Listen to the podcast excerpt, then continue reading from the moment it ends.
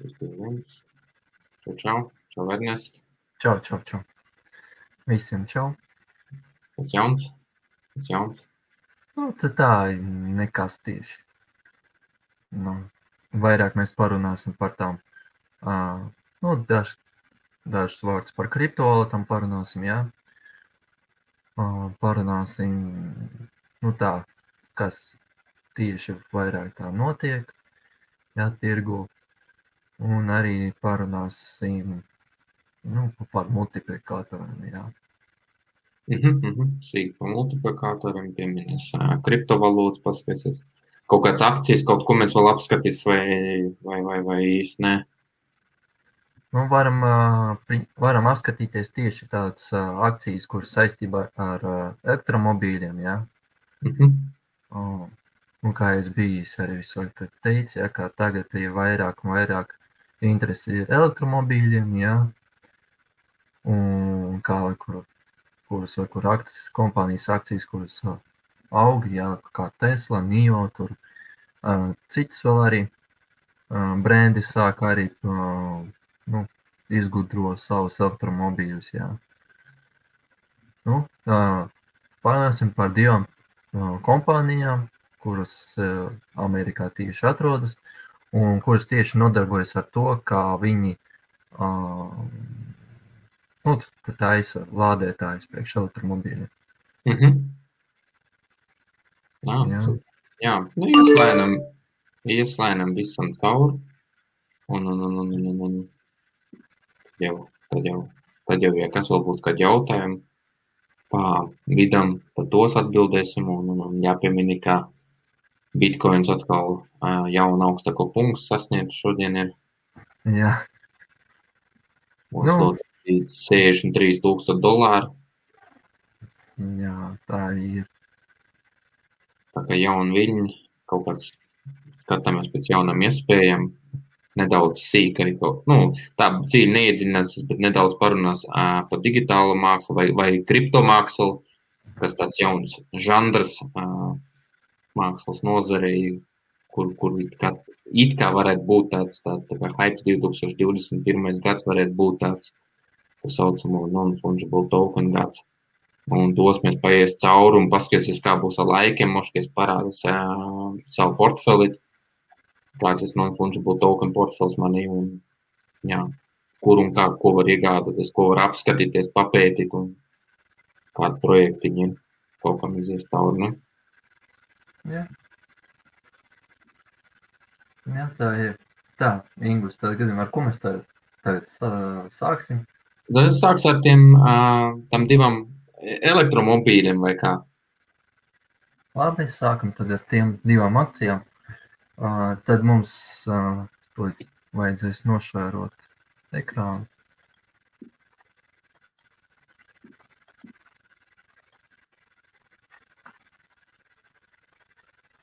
Tā, tūlīt tas. Tad mums pirmais būs charge point.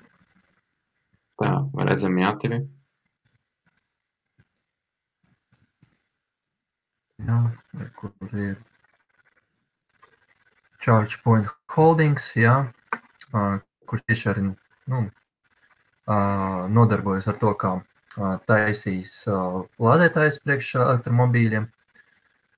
Jā, un ā, nu, no tā arī vair, visvairāk arī pelnīs. Jā. Un tad tā kā Tesla mm, pēc dažiem investoru teiktiem investīcijas fondiem, jā, kā Tesla būs vislielākā tā kompānija, kura taisīs elektromobīļus un arī visvairāk arī nopelnīs no tā. Jā, un tā kā jo vairāk mašīnas paliek, nu, vairāk cilvēku pērk elektromobīļus, ja, tādā gadījumā arī um, vairāk mašīnu paliek, un arī stacijas ir vajadzīgas, kur arī tas mašīnas varētu lādēt. Ja, un viena no tām ir Charge Point Holdings, ja, um, kā jūs redzat, kā līdz vēl lielāku grafiku. Ja. Kā jūs redzat, šī kompānija bija listota biržā 19. gadā septembrī. Ja, un uh, startējošā cena bija 90 dolāri. Mhm. Un kā tikai sākās uh, hypes tieši uz Teslu, ja, kad uh, Teslas akcija pagājušajā gadā sāka tikai uh, augumu, ja, tad arī, arī tāpatās šitai kompānijas akcijas arī kopā ar Teslu ir kāpušas augšā. Ja, uz šitās hype. Nu, uz hype tieši ir Tesla. Pakaļ gājies. Nu, un arī tāpat, kur bija maksimālais, uh, bija 48 dolāri, viens akcijas cena. Ja, un, un pakritusies līdz 20 dolāriem. Tādā gadījumā var pateikt, ka apmēram būs konsolidācija šajā rajonā no 20 līdz 32 dolāriem. Ja, un nu, ar laiku, uh, skatoties, kāda tieši Baidens nu, tur izdos likumus ja, par to, kā būs lgotes priekš elektromobīļiem. Tā gadījumā tajā brīdī tieši akcijas cena arī kā, kāps augšā. Ja. Var pateikt, ka otrais vilnis priekš pampa. Diezgan liela pampa. Tā gadījumā nu, orientējoši ja, ir, ir ļoti labi nopirkt no 20 dolāriem. Ja tieši šajā rajonā 20, 25 dolāri var arī pirkt šo akciju. Vislabākā cena uz mirkli. Mm -hmm. Bet, nu, kā pērk akciju, piemēram, ka, tad vajadzētu arī likt tos stop plus, vai ne? Ka bez tiem dīži nevajadzētu treidot. Nu, kā, kā tradinga, tad, protams, tur ir stop plus, take profit ir jāliek, jā, lai jūs varētu pasargāt savu, savu kontu no zaudējumiem baigiem. Jā. Bet kā investīcijas, jā, tas ir diezgan tā, nu, ilgoša tāda spēlēšanās, jā. Um, īslaicīgi tas nu, diezgan tā, ne, tik, ne to, kā ir sarežģīti, jā, bet vairāk ir to, tas, ka ir jābaidās vairāk uz to, ka, ka akcijas cena vai nu kritīsies, vai, nu, skatoties, kur pusi jūs varat vaļā, jā, pozīcija. Ja jūs šortojat, gadījumā jums būs bīstami, ja akcijas cena ies augšā par 32 dolāriem. Ja, bet, ja jūs longā treidot, tad gadījumā nokritīsies nekur zemāk par 20 dolāriem, būs priekš jums bīstami. Mm. Nu, esat dzirdējis, ka, kā jūs treidojat. Mm, esat dzirdējis, ka citi vispār var uh, pozīciju gan uz augšu vaļā, gan uz leju vaļā uz abām pusēm atver pozīcijas vaļā, un tad gandrīz tā kā iet līdz, uz kur puses viņi arī iet.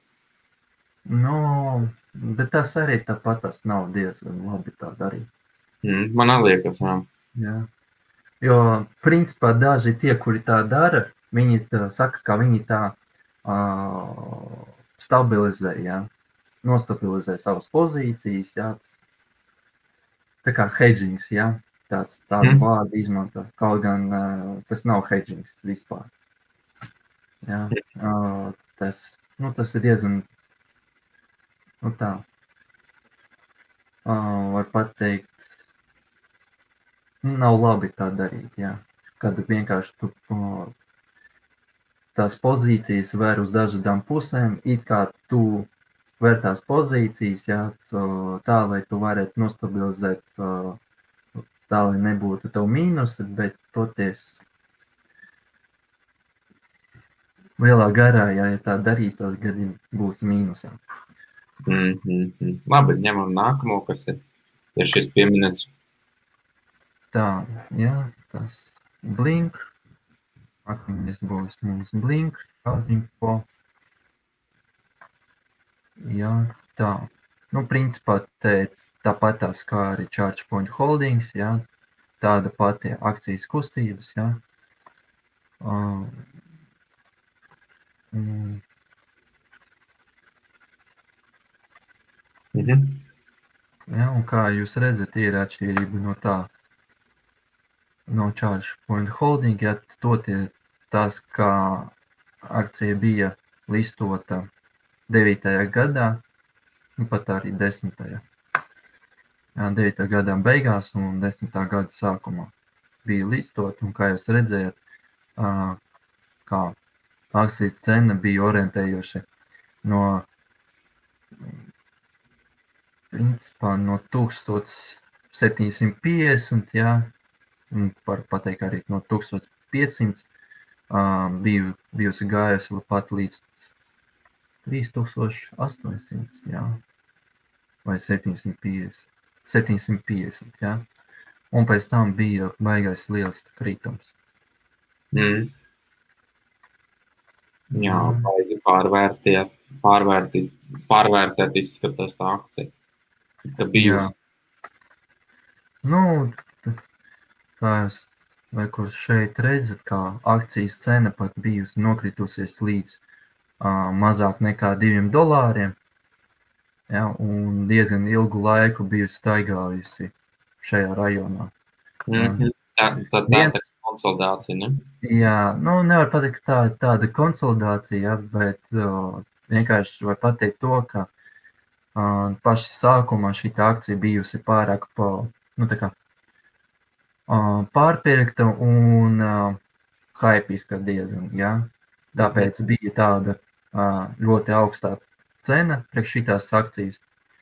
Ja, un uh, toties, kad hypes pārgāja, tad uh, vēl pret tām kompānijām vēl neražoja nekādu produktu. Ja, tāpēc arī, mm, ja neražo nekādu pro produktu un nekādas likvid, nu, likvijas, kā nekāda, nekas nav, ja, tad gadījumā akcijas cena arī krītās. Tāpēc, ka investori mm, sāk domāt to, ka kompānija neko neražo, neko nedara, un tādā gadījumā nav jēgas pat arī turēt.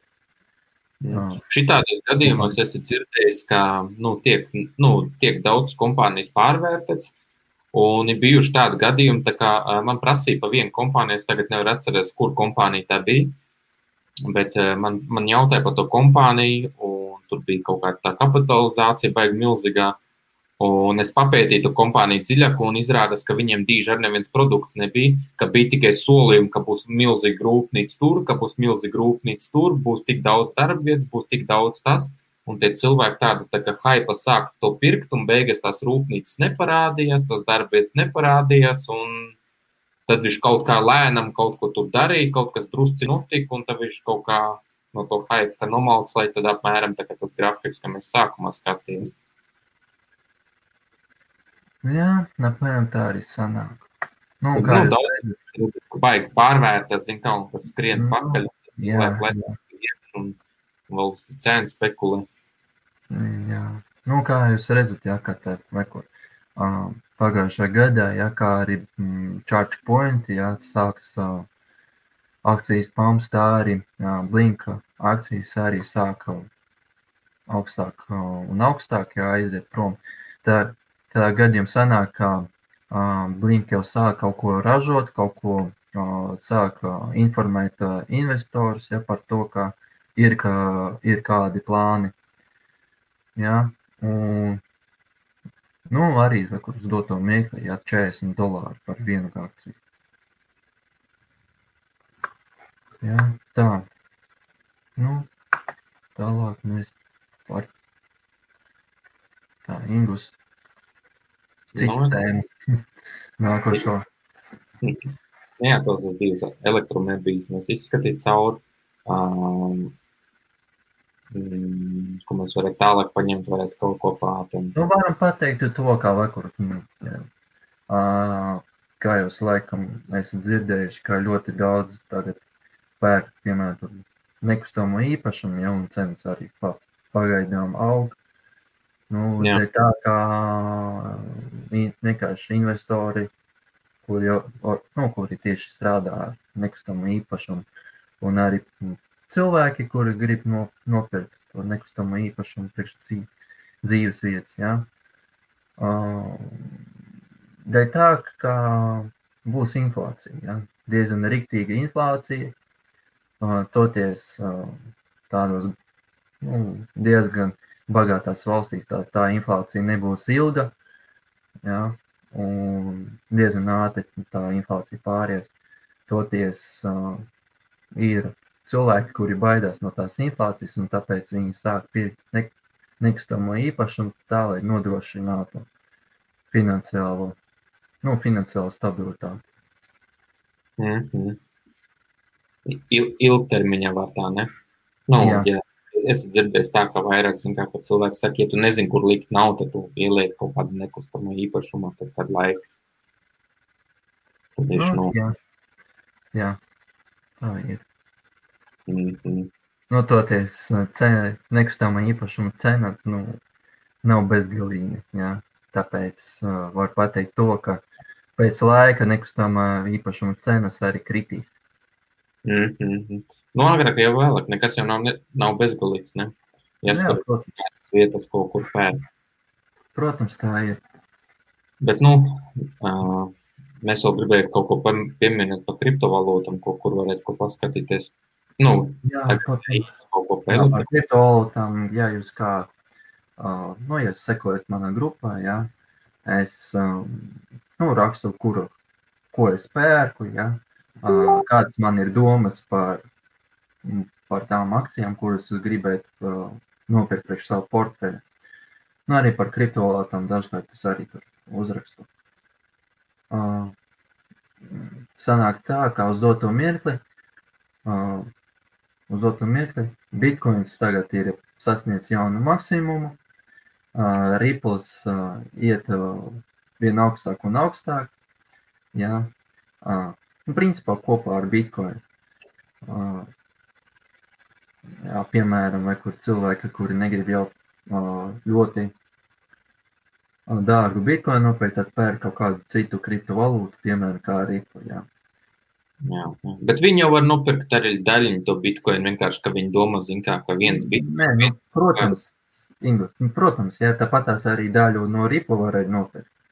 Ja? Tāpat tās, ja? uh, nav problēmas. Uh, tikai vienkārši uh, skatās pēc tās cenas un domā, kā, kā vien labākais kaut kādu tādu maziņu nopērku un būs priekš manis tā kā labāk, ja? Nekā es nopērku kaut kādu diezgan lielu. Nu, kā piemēram, ja kāda te, te skatās tur akcijas, ja, kā piemēram, kur es labāk nopirkšu kādu akciju, kuru tu maksā par 10, 20 dolāru, nekā nopirkšu tur Amazon akciju. Pagad, tu, tu saki, ka par 10, 20 dolāru.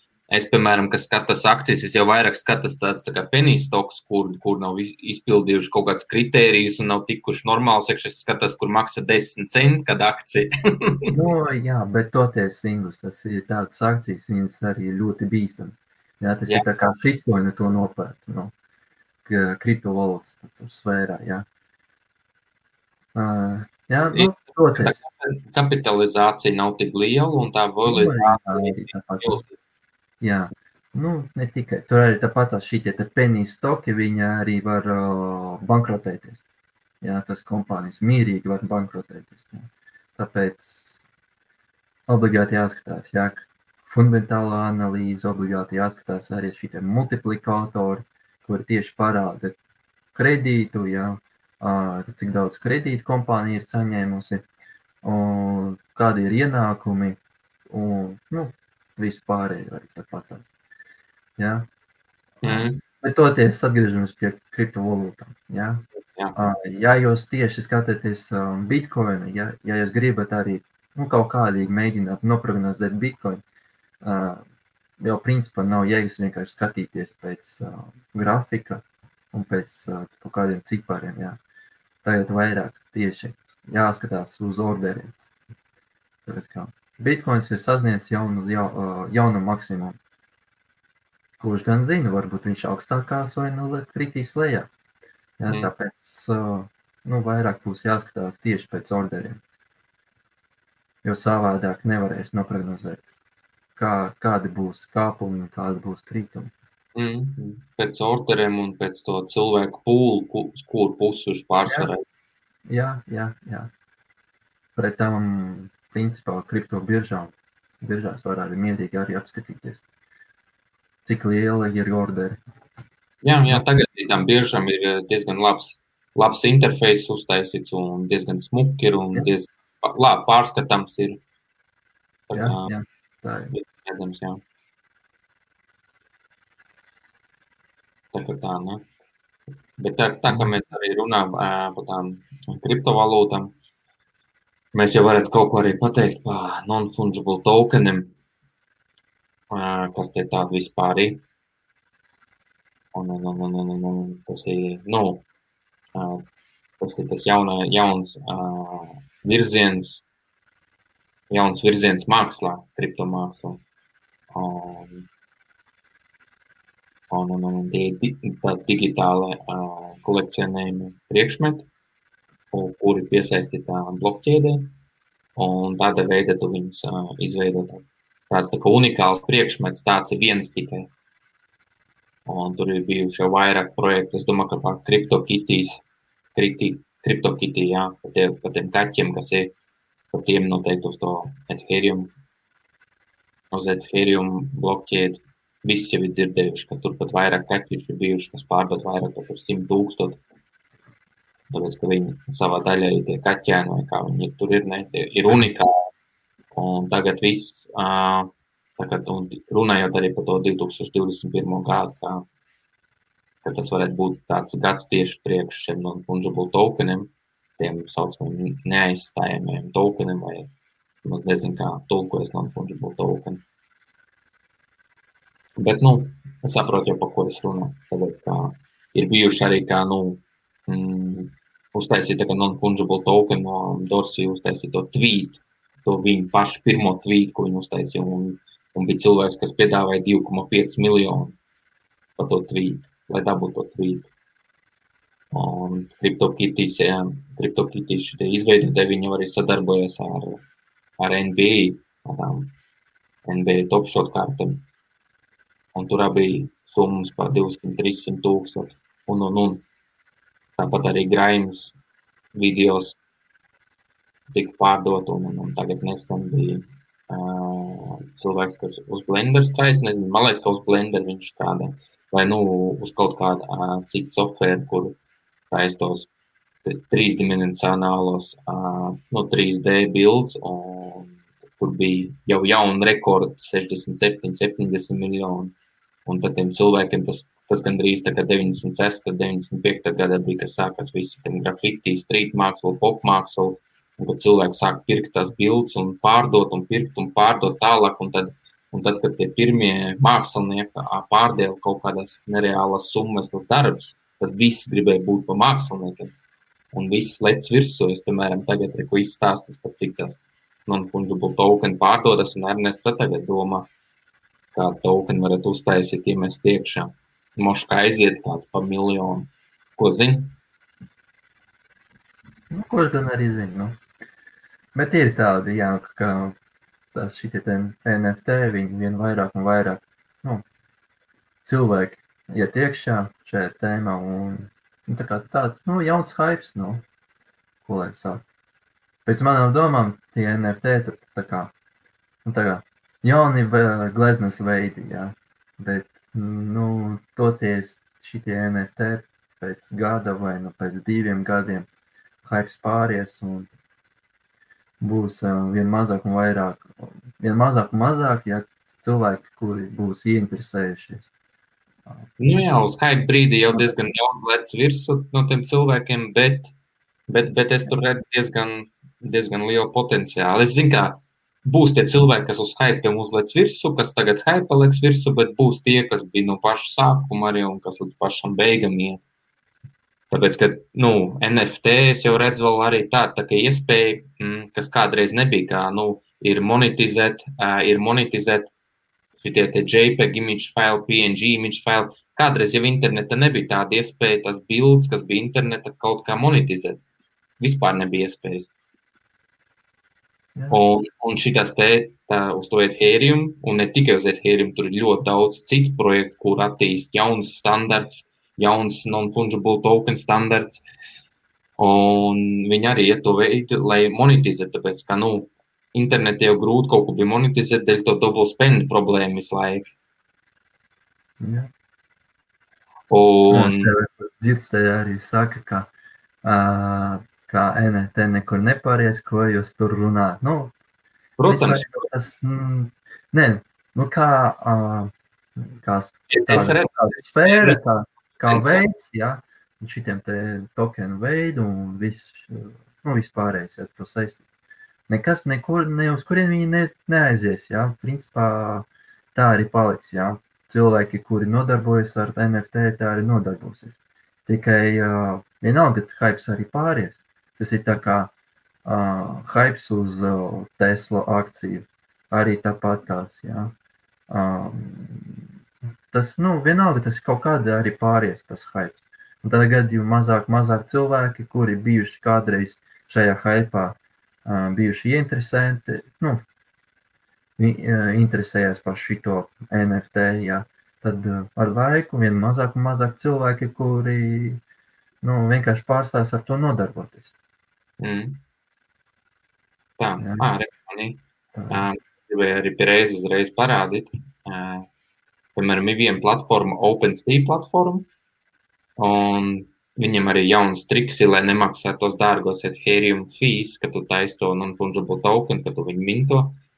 Un agrāk bija, ka tu sanāc dēļ to Ethereum cenu, kas augšu uzkāpus ir, mm, tev sanāca diezgan dārgi visu laiku mintot, tad viņi uztaisījuši tādu tā kā tā, tā kā protokolu integrējuši, tā kā lazy minting, ka tu gandrīz vien viņu neminto, bet nu, tikai tad, ja cilvēks nopērk, tad tu viņu minto. Un tam man ir tā jaunais šoks uztaisīts arī uz to OpenSea platformu, ka, piemēram, uh, ir tā kā šitās tāds Bitcoin dogs, kas ir, bet es pārsvarā, ko es zīmēju, tikai zīmēju pa Bitcoinā. Ingūns, es gribu to pateikt, viena tāda lieta. Uh, kādi, nu jau principā trīs gadi atpakaļ, uh, 2018. gadā, es biju uh, šitā te piedalījies OpenSea, Airdropa un Bounty. Jā, Viņam jā, Airdrops un Bounty bija trīs gadi atpakaļ. Es toreiz biju saņēmis tokenus un viņas bija pārdevis par no kaut kādiem 30, 40 dolāri. To, ko Jā. es biju saņēmis. Opa. Reku ģirds Liepiņš raksta, Bloomberg biznesa ziņā skatos par NFT, non-fungible token katru dienu runā eksperti pozitīvu. Jā, man pazīstamais arī, mm, mēs strādājam pie projekta, tā kā mans stils vairāk iet uz komiksu stilu, un mēs taisām to non-fungible tokens, un mēs viņus savienos kopā ar uh, fiziskajiem komiksiem saistībā ar Bitcoin, un man pazīstami arī pa Bloomberg ir, jā, uh, katru tādu 4. un 5. dienu tur uztrāpas kāds, kāds no mūsu iekšējiem projektiem, kas ir no tam komunām, un arī uztrāpas ik pa laikam Bloomberga, tāpēc, ka, nu, nezinu cik tālu un kas aizies, ne, tur non-fungible token, kā viņš, kā viņš uh, adoptēsies tajā tirgu, un, un, un, un, un, un, jā, šos es reku uztaisīju priekš tiem brāļiem Winkelvosiem, tā kā vairāk, man viņš te lādējas. Viņam jau tas projekts ir ne tas Gemini projekts, es kā to grāmatu no uh, lasīju, to Bitcoin biljonērs. Ļoti, smu- ļoti labi grāmata arī. Viņam audio grāmata ir. Un, un, un, un, un, jā, OpenSea tā ir tā viena no tām platformām, kur es tos darbus taisu. Bet, bet, nu, bet, nu, cilvēki lec pakaļ, jā lec un prasa, kur, kur paņemt, kād, kur nopirkt kādu non-fungible token, kur to dabūt, kur šo dabūt. Ir arī pa laikam. Nu, es tāpēc arī saku, uz doto mirkli tas ir hypes. Nu, Nu, jā, viņi traki lec pakaļ, bet nu, es jau no. Mm, ah, es, ir, es, ir, es nezinu, no 2017. gada kaut kur tā apmēram. Kas te ir? Man ir, man ir viens, man ir viens un fungible token OG 25 OpenSea var paskatīties, cik dolāri. Jā, mēs, mēs apskatīsimies, bet es ātri iziešu cauri. Nu, es izmantoju šīs divas platformas, OpenSea un Rarible. Vēl ir kaut kādas primu, privātās komunas, protams. Šāds tokens arī ir. Jā. Šis nāk arī no, no manas komiksu grāmatas, kur, kur nākotnē būs no Fiat Dark Ages. Un jā, es jau laika gaitā īstenībā diezgan daudz salasīju, un man būs arī Decentraland. Tā ir tā virtuālajā pasaulē, man būs arī tā, tā neliela galerija. saīsinājumā tas ir mana, tur saucās, tas tokens ir. Kur, kur? Decentral, nu, to, ko tu esi bijis teicis, saīsinājumā viņi laiku tur bija, uh, viņiem tur ir tokens arī, uh, saucās tur mana. À, va, jā, jā, jā, kaut kas viņam ir, un es zinu, ka es tur taisīs tajā virtuālā pasaulē, man būs tā izstāde. Uh, man būs tā izstāde, un, un, un, un, un, un tur es, tur es taisīs izliks kaut kāds desmit mans darbs. O, šis viens no maniem mīļākajiem darbiem, kas ir, kuram es nevaru atrast vērtību. Šo es pārdodu kopā ar manu to fizisko darbu, kas ir uh, 135 uz 180 cm. Un šis ir stāsts uh, saistībā ar Žanu Darku, kas ir radies ar, ar vispār no, no IPF uh, sarunām un, un idejām un ar to kopumu tad ir dzīvi šāds darbs un vispār pirmos, pirmos sketčus no šito, šito, tieši no šito darba, pašu pirmos sketčus, kas man bija. Uh, nopirkt Hausmu arī Londonā pa kriptovalūtam. Tieši no šito darbu. Bet man jau daudz viņi ir. Šis ir vispār kā man sākas tā kripto pasaulē, to Satoshi, Satoshi Nakamoto, to Fiat Eater ir jau dažāds. Man jau baigi patīk viss šis te, kas to digitāli sauc. Ir, piemēram, šitiem tagad nevar apskatīties, bet, piemēram, ar to aplikāciju uh, uh, Artivive, Artivive vai kā to aplikāciju, kad tu caur kameru šito skatās, tad, tad tu varēsi uh, redzēt uh, uz telefona kameru, kā ir tas video. Šitas ir AR māksla. Ja tu paņem Artivive aplikāciju, Tu, tu, nes, tu ieslēdz to kameru caur to aktīvāju aplikāciju, un uzliekot šo bildi, tu redz to bildi, un tev kamera tā bilde sāk kustēties. Gan drīz tā kā virtuāla re, reality, bet tas ir vairāk tāds augmented reality, ka viņš apvienojas kopā. Tas ir, ka tu bez tam brillēm, tu skaties, kā uz telefona kustas kaut kas, ne? Un liekas, tā, ka tas īstenībā kustas. Un tur man vispār aizgāja tas idejas tā, ka uztaisīt, piemēram, istabā ar to augmented reality, uztaisīt tāds tā kā čips, gandrīz tā kā brillēm, tā kā čips, un tad tu guļ gulta un skatas, piemēram, reklāmu. Vai arī tev atpeld zobirst un saka, nopērc man vai kaut kā tā. Bet, nu, tas tādā rīktīgā, riht, tas tāda rīktīgi liela tādā hausā, ne? Jā. Bet nu, man arī bija tā, ka es uztaisīju tajā reality, kad ar telefonu, piemēram, ka man dinozaurs istaba stāv. Un, nu, tā kā, nu, kaut kā attīstās, zin kā, bet tā problēma ir, es tagad arī saliku kompjuteru kopā priekš to 3D, lai es varētu būvēt normālu video kartu, visu uztaisīt, izmantojot Blender. Un, jā, laiks mazī, ļoti daudz, ļoti maz laiks ir visam. Vispār man nepietiek laiks man nepietiek laiks, tāpēc, ka es gribu komiksu attīstīt, gribu to attīstīt, gribu šo attīstīt, ka jābūvē projekts pēc projekta. Un jā, tā kā, nu, kaut kā, es, nu, es jau dīži nepadosos, bet, nu, es ies visam cīnīsies cauri, ne? Bet tas tā pāris darbiņi tur visādi, vis, visādi ņemki ir. Un, un, un, un, jā, un reku ir šitās te, tā kā Bitcoin, coin aiming for the moon, Un šis ir ko, uh, to, ka mēs nezinām, cik augsts uzkāps bitkoins. Un viņš ir uz mēnesi, bet nu, man kaut kas internetā izskatās, ka nebūs. Bet nu labi, ir. Uh, to mēs varējām kas apskatīties. Tas ir tāpat, tāpat tās, kā man bija ar Expo. Tikai mazliet smadīgāk bija. Tur, tur Expo noteikti bija savādāk. Tur bija kaut kādi hakeri ielauzušies tev iekšā. Nē, vienkārši Expo, zini, ko, vienkārši Expo negribējis, lai es parādītu cilvēkiem, ka viņi ir tā, šitā, tā piramīda. Nu, tāpēc man Google Chrome vienkārši aizvērās ciet. izmet tev, izmet tev ārā. Tu pazudi. Tu pazudi. Jā, jā, jā. Nē, nu jā, es baigi nokoncentrējies uz to. Viss ir. Nu, es, es, tas, to es pielīdzinu investīcijiem, tāpēc, ka man ir viena darba, man nopirka no Meksikas, no Meksikas Lučo, un viņš ir arī bijis uz uh, Nifty platformām, platformu, kas ir taisīta pie nu, taisīt vai dibināt, vai direktors ir Vinkalvos. Un tu pašu pirmo darbu nopirka viens no tiem māksliniekiem, un viņš teica arī, ka, nu, tad, kad viņš to darbu nopirka, tas, tas ir vienīgais mākslas darbs, kas nav viņa mākslas darbs, kas stāv viņa mājas pie sienas, ne? Tas mans tas mākslas darbs ir. Tā kā, nu, galvenais, galvenais tik dot uz priekšu, un tad jau agrāk vai vēlāk, tad jau kaut ko es būs uzbūvējis, varbūt tas. Jā. Varbūt, ka sanāks kaut ko uzbūvēt.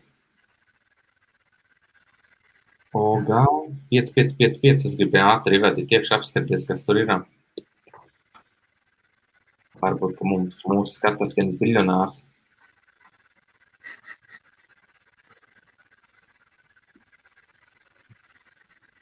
Access status was taken at least da, da, da. View collection. Tas tur ir vispār. Tur kaut kādiem steikeriem jābūt. Kaut kā viņas tie, kas ir cik tur tās monētas nosteikojuši, ka viņi saņem, saņem tādu tā kā non-fungible token, es tā saprotu. Pirms, pirms 28. novembra 2020. gada tiem jābūt ir tokeniem. Bet es, bet es neredzu nevienu. Man nelādējas. Man liekas, ka Ernest kaut kāds vīrus ir pamanījis.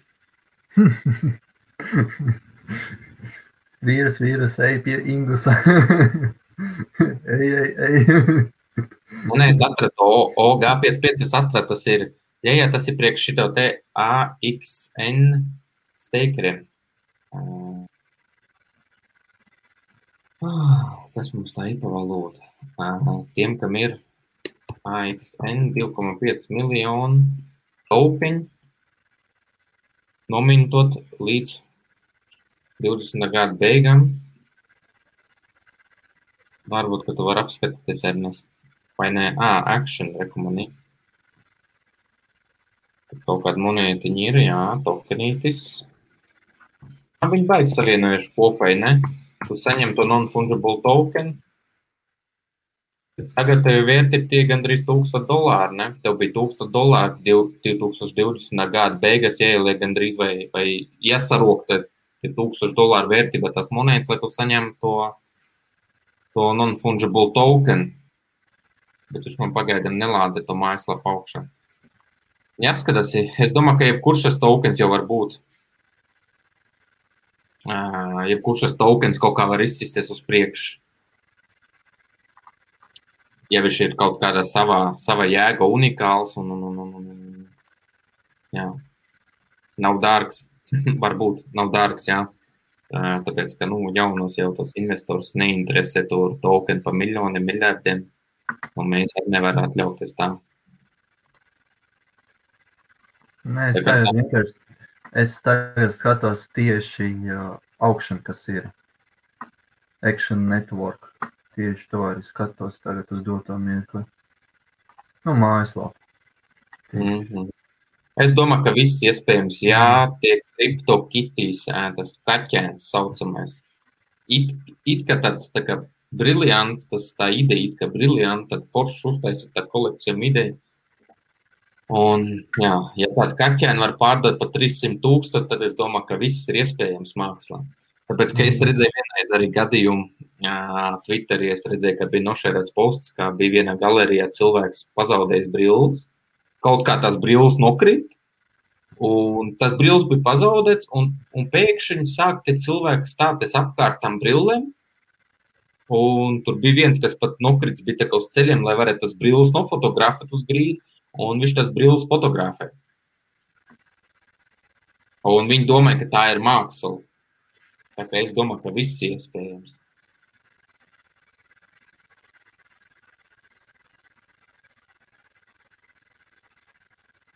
Um,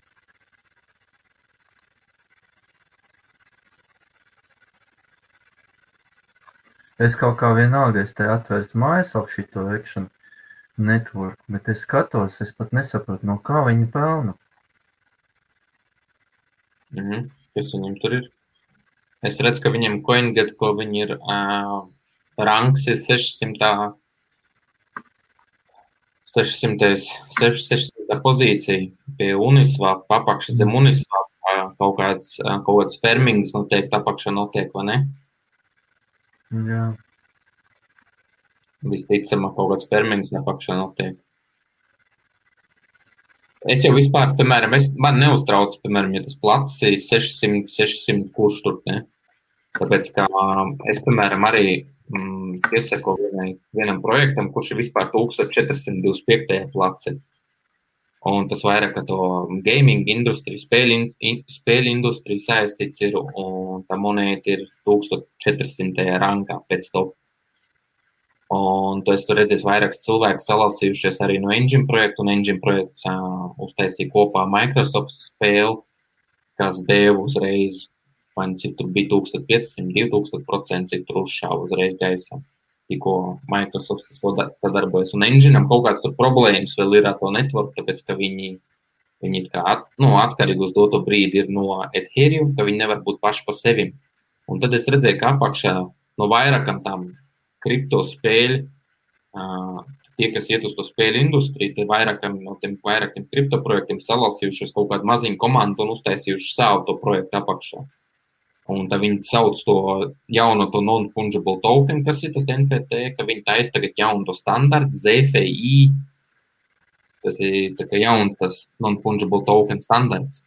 Nezinu, kā viņš tur attīstīsies vai kas, bet, nu, tāds proof of, proof of stake projekts, jā, apakšā.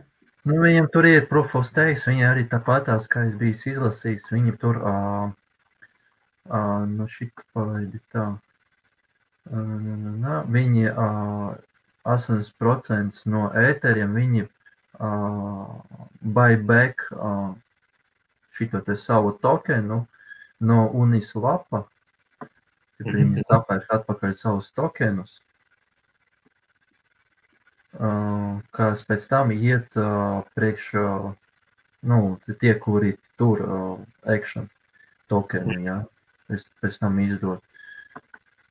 Tagad ir. Nākoš, pēc tam nākošajā nedēļā. Uh, pēc tam uh, saņem venture capital auctions, kur 85% ētera iet uz uh, uh, auctions, uh, tas ir kā latviski. Aukcioni. Ah, es jā. latviešu nesaprotu. Es nezinu, kā latviešu tas būs. Uh, uh, kas iet uz to VBTC pirkšanu. Mm, Vrapē, tas ir tas te vrapē bitcoin, ne? Mhm. Un pēc tam šī te VBTC pēc tam iet priekšā turētājiem 10%. Jā, jā. Nu, jā, tā tā kā novulniši. Kaut kādīgi, zini, tas, tas, es pat nesapratu, no kā viņi pelna vispār. No turētājiem procentus ņem. Tieši no tā viņi pelna kaut ko. Viņi pat to arī neraksta, ka viņi no pelna no tā kā, nu, cik procentus viņi pelna. Ko man ir jārēķina, ko jāskatās, ka, cik kuram uh, izdot tos tokenus un cik viņi paši saņem. Viņi to neraksta. Es to nezinu. Labi, vajadzēs apskatīties. Mm -hmm. Labi, sekot, jā. Vispār es, nemaz, es, es te runāju par tiem non-fungible token, non-fungible tokeniem, ne? Ja pareizi uz šito, um, uz Bitcoin tā arī tagad ir. Pirmie tur te pieintegrētie spēlē klāt. Kā man bija tagad tā spēle? Pieintegrēt tā spēle klāt, un ka tu vari tagad arī tos non-fungible tokens ar tiem pašiem, nu, tādu veidu smart kontraktiem, tāpatās kā, nu, to Ethereum dara. Tāpat tu vari arī uz Bitcoin, ne? Bet, bet lai tas caur Lightning Network izmantoja to liquidity Bitcoin. Un tā kā, jā, it, it, ir pirmais tas marketplace, kas ir, tas ir pirmai, viens no pirmajiem tam tirgus platformām uz Bitcoin parādījusies no fungible token. Es zinu, ka pa kaut kādiem pārstiem Satoshi tur pāris tas spēļu cepurs paņēma, kurs ir limitēts.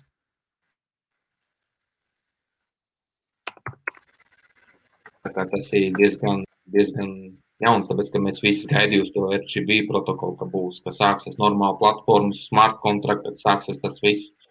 Tāpēc, ka tāds sajūta pēc šito visu, kas notiekas, ka, nu, ka laika gaita vienalga, kas tur apakšā, apakšā daudz, daudz maz notiekas, ka liela daļa tāpat tās pāriet visu uz to vienu, viss tāpat tās uz to bitkoinu, drošāks tīkls, pa, pa bitkoinu tīklu nav, ne, līdz šitam brīdim.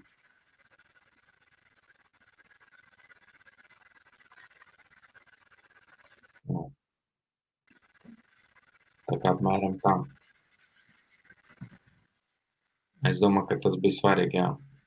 Var paskatīties ar Lightning Network, tur paņemt, bet man tagad nedaudz izskrēja no galva, kā tā spēle saucas. Un es zinu, ka tur sāk čāļ tas 3D figūru un personāžu taisīt un diezgan zelīts viss izskaties. Visticamāk, nu, tur parādīsies liela nauda un būs, būs liela sadarbības ar to. Jo visur, kur ir kur parādās ļoti liela spekulācija, tur ir liels naudas, kur visur uzrodas tie, kas grib nopelnīt. Jā, nu, protams, un kurš gan ne, negrib nopelnīt? Tad, nu, visi grib nopelnīt. Nu, kaut, kaut cik kaut vai. Nu, kaut, jā. jā. Kaut cik īstenībā es varētu, varbūt tas, bet nu, man jau nevajag daudz. Man jau galvenais tā, lai man ir ko uzēst. Lai man jums galvi, un es domāju, ka tad man pietiks. Un galvenais, lai pie sienas ir kāds viena, divi vai trīs kriptomākslas dara. Un, un es domāju, ka ar to es varēšu izdzīvot. Jā. Ne? Bet par, par to BTC, nu, WBTC, jā. tas ir pilnīgi sūdzības svarība. Jā. Tas nav Bitcoin, tas ir uh, šis te forks no Bitcoin. Bija. Tā kā tas ir Bitcoin wallet un tā tālāk. Nē, viņi izmanto, viņi izmanto viens pret vienu, tas tas pats, tā kā tas Bitcoins ir. Viņi vienkārši izmanto tā kā es tā saprotu, tā kā, mm, kā lai pasaka, viņi, viņi izmanto tā kā, tā kā layeri pa virs, lai veiktu lētākas transakcijas, un tu pēc tam vienu reizi tikai apstiprini, jo viņš jau tas pats vien ir. Saprot, ko es domāju, ko es gribu pateikt. Nu, labi. Nē, nu vienkārši man vajadzēs tādā gadījumā apskatīties šo augšanu, tāpēc ka es vienkārši nesaprotu, no kā viņi pelna paši. Nav. No kurienes viņi dabū naudu? Viņi dabū naudu no investoriem. Tādā gadījumā investori ir tie, kuri pērk to viņu kriptu. No. Mhm.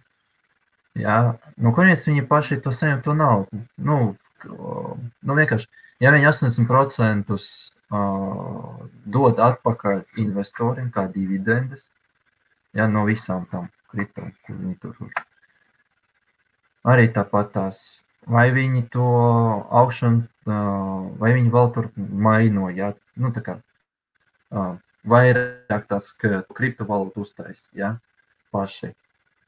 Nu, tur jāapskatās vēl vispār. Bet tas rapid bitcoin, tas ir šis te... Arī. Bet, Nē, bet es runāju rap... par augšanu, es nerunāju par WBTC, tā es par augšanu. Par tu to. Jā, tur tur ir pagaidām neiedziļinies, bet nu, par to rapid bitcoin man tagad ienāca galvā. Es domāju, kā tas par to layer ir, kā var pateikt, bet tas ir tas, ir, kā, tas, ir, tas ERC20 tokens, tas ir, un viņš atbilst bitcoinam, un viņi vienkārši izmanto tā, ka, nu, tā kā bitcoin uz Ethereum platformām, uz tiem dapiem, makiem. No, gadījumā tas nav, tas, nu, tas ir tokens, nevis coins. Jā, tokens. Tas nemaino. Jā, jā, jā, Ernest, tas ir kā stable tokens, kur tu, ja tev ir, piemēram, divi tie rapid bitcoin, tas, tas ir tas pats, kas divi īsti bitcoin, tu viņus samainīt. Tas ir kā stable tokens, lai tu viņu kā to layer, tu viņu varētu izmantot uz Ethereum platformas. Tāpēc, ka īsto bitcoin tu nevari izmantot uz Ethereum platformas, un tā viņi uztaisīja tā, tā stablecoin pret to bitcoin, lai tu viņu var izmantot visur tur, ētera e pasaulē, viens pret vienu. Nu, labi. Jā, ok. Saprotu, ko es gribu pateikt, ne? Jā, jā, jā sapratu. Jā, jā, jā, viss sapratu.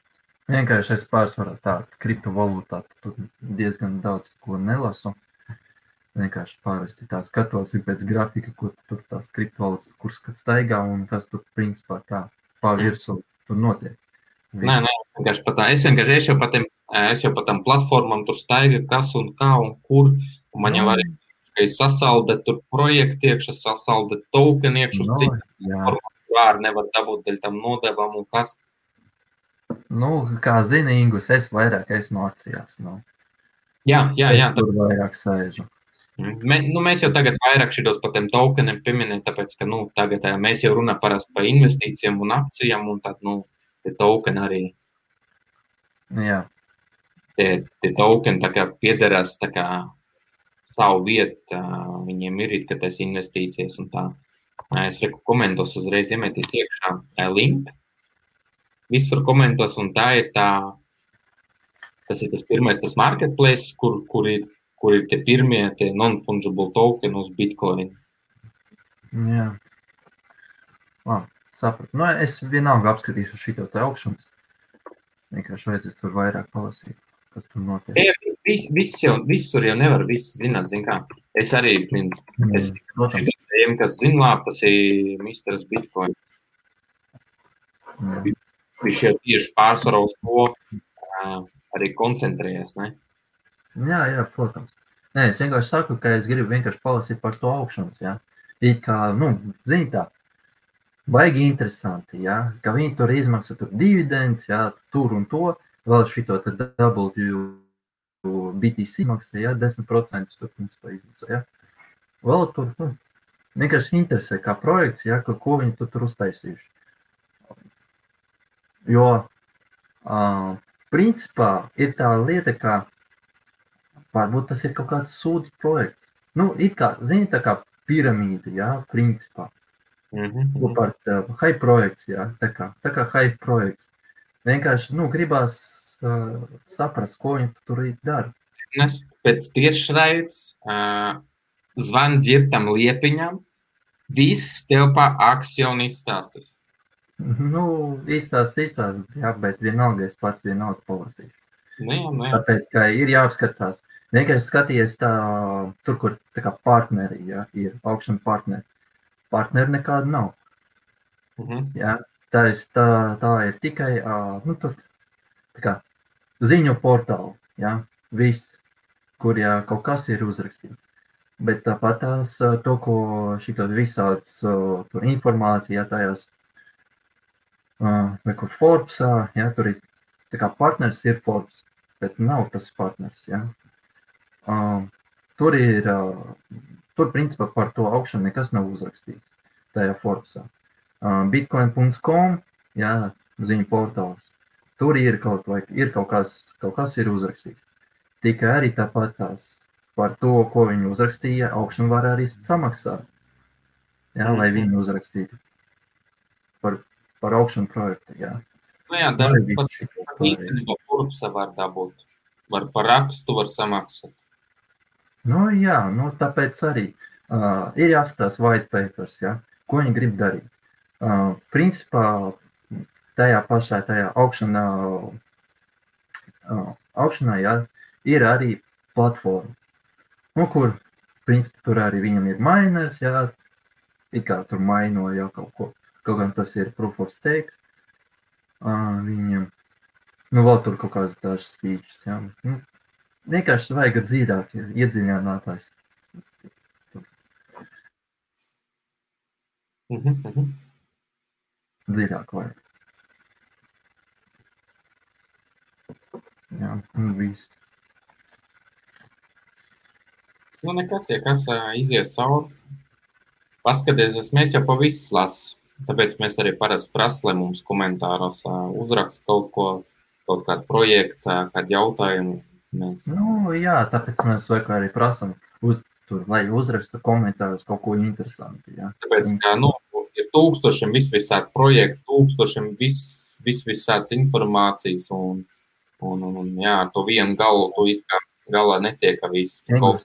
Mēs pat divatā, mēs pat divatā nevaram visu sameklēt, ja visu informāciju un visu izlasīt un tā. visiem par visu pastāstīt. Nu, Jā, jā tas, tas tā kā gan Pat arī to datori, kuri saņem visu informāciju savā galvā. Jā, tā, tā. jā, Tāpēc, jā, jā, tur- tur jau komandas strādā. Tie, kas vispār iet visam cauri, tur strādā komandas. 12, 30 cilvēki. Dienu dienā Nu. iet visam cauri. Ir pat tādi cilvēki, kas, piemēram, kad tirgo zelta, viņš blin visu mūžu, 7, 8 gadu, nu, cik tur visu mūžu, bet, nu, 7, 8 gadu viņš tirgo tikai zeltu, viņš zina visu tikai pa zeltu, un, un pat viņš tā netiek visam cauri, bet viņš to viena aseti tikai tirgo, ne? jā. Nē, protams, ir tādi ā, tieši kā traderi, kuri ā, treido tikai vienu instrumentu, bet tā kā viņi var nu, ātrāk sameklēt informāciju, ātrāk viņi var nolemt, ko darīt. Jā. Un kā nolemt, tā arī atver pozīciju un saņem savus plusus. Jā. Bet tā, tā. Nu, ar laiku viņi saprot, kā, kā strādā tas instruments un viss. Mm -hmm. Vispār mēs, mēs, mēs pieminējām kaut ko par multiplikātoriem. Mēs gribējām kaut ko vēl īsti par multiplikātoriem pastāstīt. Mēs vēl ne, neuzspējam par multiplikātoru vēl parunāt. Jā. Tieši multiplikators kā nu, priekš akcijām jau vairāk. Tieši. Uh, multiplikātori ir vajadzīgi priekš tā, lai varētu saprast, uh, vai pirkt akcijas, vai viņas ir jāpārdod. Jā. Uh, tas ir uh, parasti to dara pirms, uh, pirms uh, tam, kā tu nolemsi pirkt vai pārdot. Jā. Uh, un tā, nu, multiplikātori arī ir kā fundamentāla analīze. Jā. Mhm. Nu, tur nav diši, ko tā ļoti daudz par ko runāt, jā, bet uh, ir jāsaprot uh, daži instrumenti, uh, kuri ir jāzina. Jā, o, piemēram, kā EBITDA, uh, PIE, PS. Uh, jā, un, un vēl vienu tur. Jā, par vēl kapitalizāciju var arī var pieminēt. Jā. Mhm. Uh, PIE tas ir uh, tīrais ienākums, jā, un principā otrādāk viņu var pateikt, kā PIE tas ir cik ilgi uh, tev nopērkot akciju, cik ilgi tev vajadzēs uh, turēt to akciju, lai viņa atpirktos. Jā, ja, piemēram, ak- PIE ir vieninieks, tā gadījumā nopērkot akciju, tev apmēram tā akcija atpirksies uh, pēc viena gada. Mm. Ja? Nu, tāda. Uh, PS tas ir tieši uh, kopējais ienākums. EBITDA tas ir uh, starpība no ienākumiem un kredītiem. Ja? Nu, kapitalizācija viss saprot, kas ir. Ā, Vispār pirms es tagad uztrāpu, es atradu to, es atradu to tokenu, to OG555, to klubu, tas tas 4-5, tas tas klubs, action klubs. Un es skatos, ka viens sales ir bijis četru mēnešu apakaļ pa divu ēteru, un tas cilvēks, kas nopirka pa to divu ēteru, viņš tagad ielicis iekšā pa pieci ēteru pārdoties. Bet tai klubai ir ļoti daudz cilvēku. Ļoti daudz cilvēku. Man vairāk patīk tā, ka, zin, kā, ka ir, ka ir vai no viens, vai no divi tie darbi, vai 12 darbi, kaut kāds, kaut kāds tāds vairāk. Atkarīgs ja, protams, ļoti smuks ir, tad savādāk. Bet, nu, tas tāds tā kā komunas iekšējais simbols. Es zinu, ka es vienai komunai kaut ko līdzīgu taisīju. Ka es ar taisīju priekš to komunu, es taisīju tādas tā kā tās ā, kolekcionējamas kartiņas, un tad uz kartiņiem bija zebra virsū, tad bija degošs cilvēks bija virsū. Un tad viņi kolekcionē tas kartes, ne?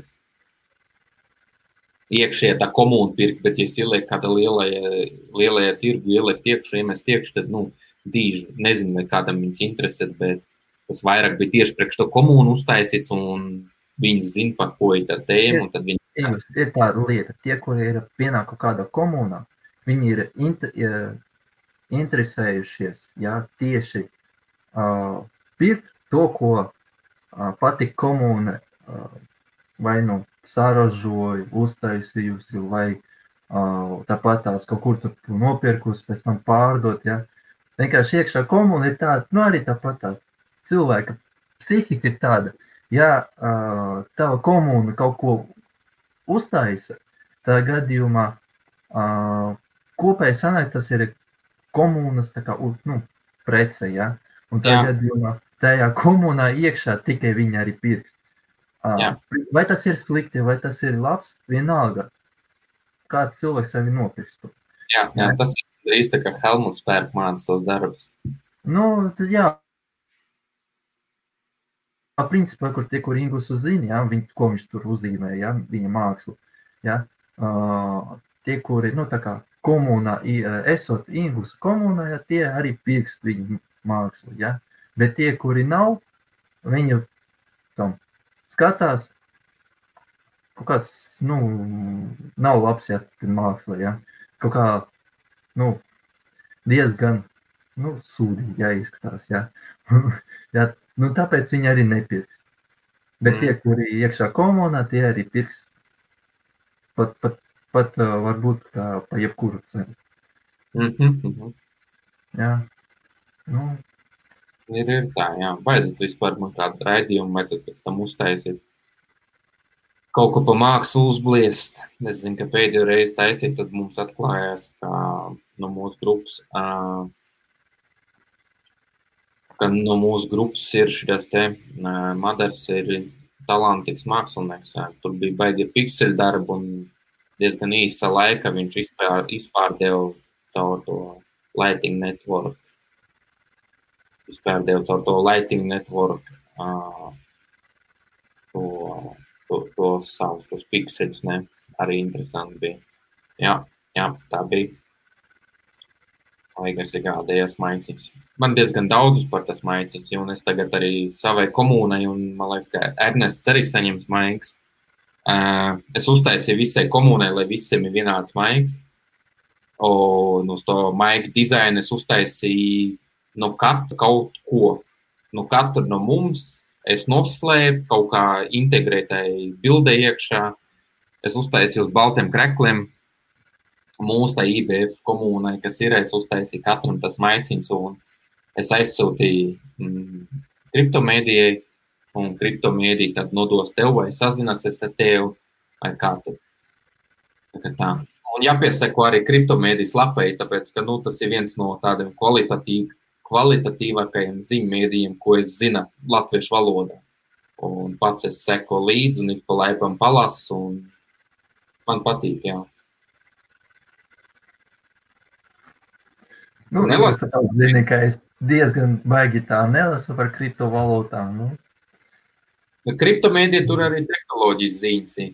Tur visiem cilvēkiem, kas ir Nu, tur ir diezgan tā, vai daudz ko, ko viņi tur jālasa, Jā, jālasa kriptomēdija. Es zinu, kas tas tāds ir par cilvēku, un es pasūdzēsies, ja tu nelasīsi kriptomēdiju. Uzreiz saku, nelasīšu. tu jau pasūdzēsies. Vienu rakstu jau var izlasīt. jā, labi. Jā. Nē, Viena es vienalga, kā atceros, kā ir krituma medijas, vienalga tur arī skatos kaut ko. Vienkārši es vairāk, vienalga es lasu vairāk krīviski. Tāpēc. Jā. Tā. Vienīgā, vienīgā vieta, kur es latviski runāju, tas ir IBF. Viss. Ja? Protams, nu, Nu, jā, nu, Nu, jā. ko, drau, mani draugi ir uh, krievi, tāpēc ar krieviski ar viņam runāju. Universitātēs mācos Pēterburgā, arī tāpat tās viss krieviski ir. Ar tēti es daži jau sāku krieviski runāt, kaut gan viņš ir latviečs. Nu, ar māmu krieviski, ar brāli arī krieviski. Vien, vienīgā vieta, kur es runāju latviski, ir IBS. Viss. Nē, tu, tu, tu vai tu no mājām ārā iziet vispār? Nu, jā. Vai pie kompēs parasti pie tā kompēs? Nu, es pār tā sēžu, tāpēc, ka man vajag diplomu darbu vajag izpildīt. Ah, tad Man tu lai... vajag, Jūnijā, jūnijā man uh, vajadzēs uh, aizsargāt manu diplomu. Kad tev Es, es tieši nevaru pateikt, es tieši nevaru pateikt, man vai, vai es varēšu braukt uz Pēterburgu vai nē. Uz doto mirkli robeža ir cieta. Jā. Jā, nu, nu, tā lieta ir. Jā. Nā, tad tu pagaidām nezinu, no jā. Nu, nekas, ja kas tu uztaisīs tieši raid no, no kūģa pataisno vai kā. Varbūt, jā, sanāks. Var, ja sanāks, jā. Ja paskatās, kāds tas uh, internet connection tev būs, un tā varbūt, ka var uztaisīt no kūģa. Nu, visticamāk, ka internet connection būs uh, ļoti slikts, un tāpēc es varēšu tikai tajā smart invest, nu, smile investigā tikai arī uzrakstīt visu. Nu, tā, tā Vai nu tad ir raidījums kopā ar Kasparu Krūmiņu pa tehnoloģiju ziņam, un tad jāskatās, kas viņam pa ieteikumiem ir pa kaut kādu šito super, super antenu, kur varat pieslēgt klāt tavam telefonam. Nu, varbūt. Nē, sāks, sāks. Jā. Bet es tikai ir kaut kāda pastipri- pastiprināta, bet, nu, ne jau to. ir, ir, ir, ir, ir. Va- Varbūt vienkārši labāk ir tādā gadījumā uh, šito te. Uh, Tu jau, ka tuvāk, Starlinkam, Starlinkam zini to, to kastīti nopirkt, jā, visu to. un, un uz kuģa atvest uz kuģi, jā, un pēc tam tikai internetu, Starlinka internetu tikai arī lietot. parolu, un tad tu vari pārdot vienu stundu, maksā tik un tik, un tā kā jau viena stunda pagājis, tad tu met ārā no to internetu. jā. jā, jā, jā. Jauna kompānija vaļā Mm. pārdot internetu uz kūģi.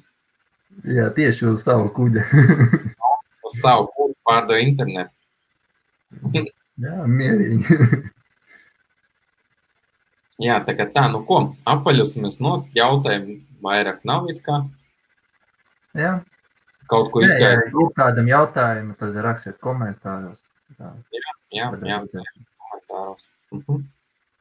Mēs jau atradīs, izlasīs, vai nu mēs atbildēs uzreiz komentārā, vai nu mēs to jautājumu pacels augšā nākošais raidījumā. Un, un jā, šodien bija diezgan tāda mm, interesanta tēma, tēmas, arī par tām ā, lādēšanas stacijām, lādēšanas vietām, tam baterijām, kas tur kā. Jā, Tā kā tas nu, viss principā tās akcijas, jā, tieši tās akcijas jā, ir interesantas priekš tā, lai ilgtermīgi viņus turēt. un Jā, jā, lai tas Labi, varēs. savs krāšņāks paliek, zin kā, tur medi, med, ar medicīnu saistīts, tur ar elektromašīnām, ar kriptovalūtām, ar mākslu, un tev tas portfels ir pavisam krāšņs, tā kā, nu, daudz maz, ja kas, tad, nu, vismaz izlīdzinās, kaut kas nebūs tā, ka tev viss sapirks, ā, viss sapirks elektromobīļi, un tad Jā, kaut- nopelnīt visu. jā, elektromobīļi. jā, tā ir. Tā kā tā, nu, Ir jābeidz. tagad. jā, ā, tad beidzam, jā. Jā. Viss, kā mēs tā. uz pleciem. Paldies, kā skatījāties. Jā, un Ernsts, ja kas zvan, un viss tev izskaidro. Jā. Paziņot. Jā, labi, paldies, super, ne? Čau. Čau, čau.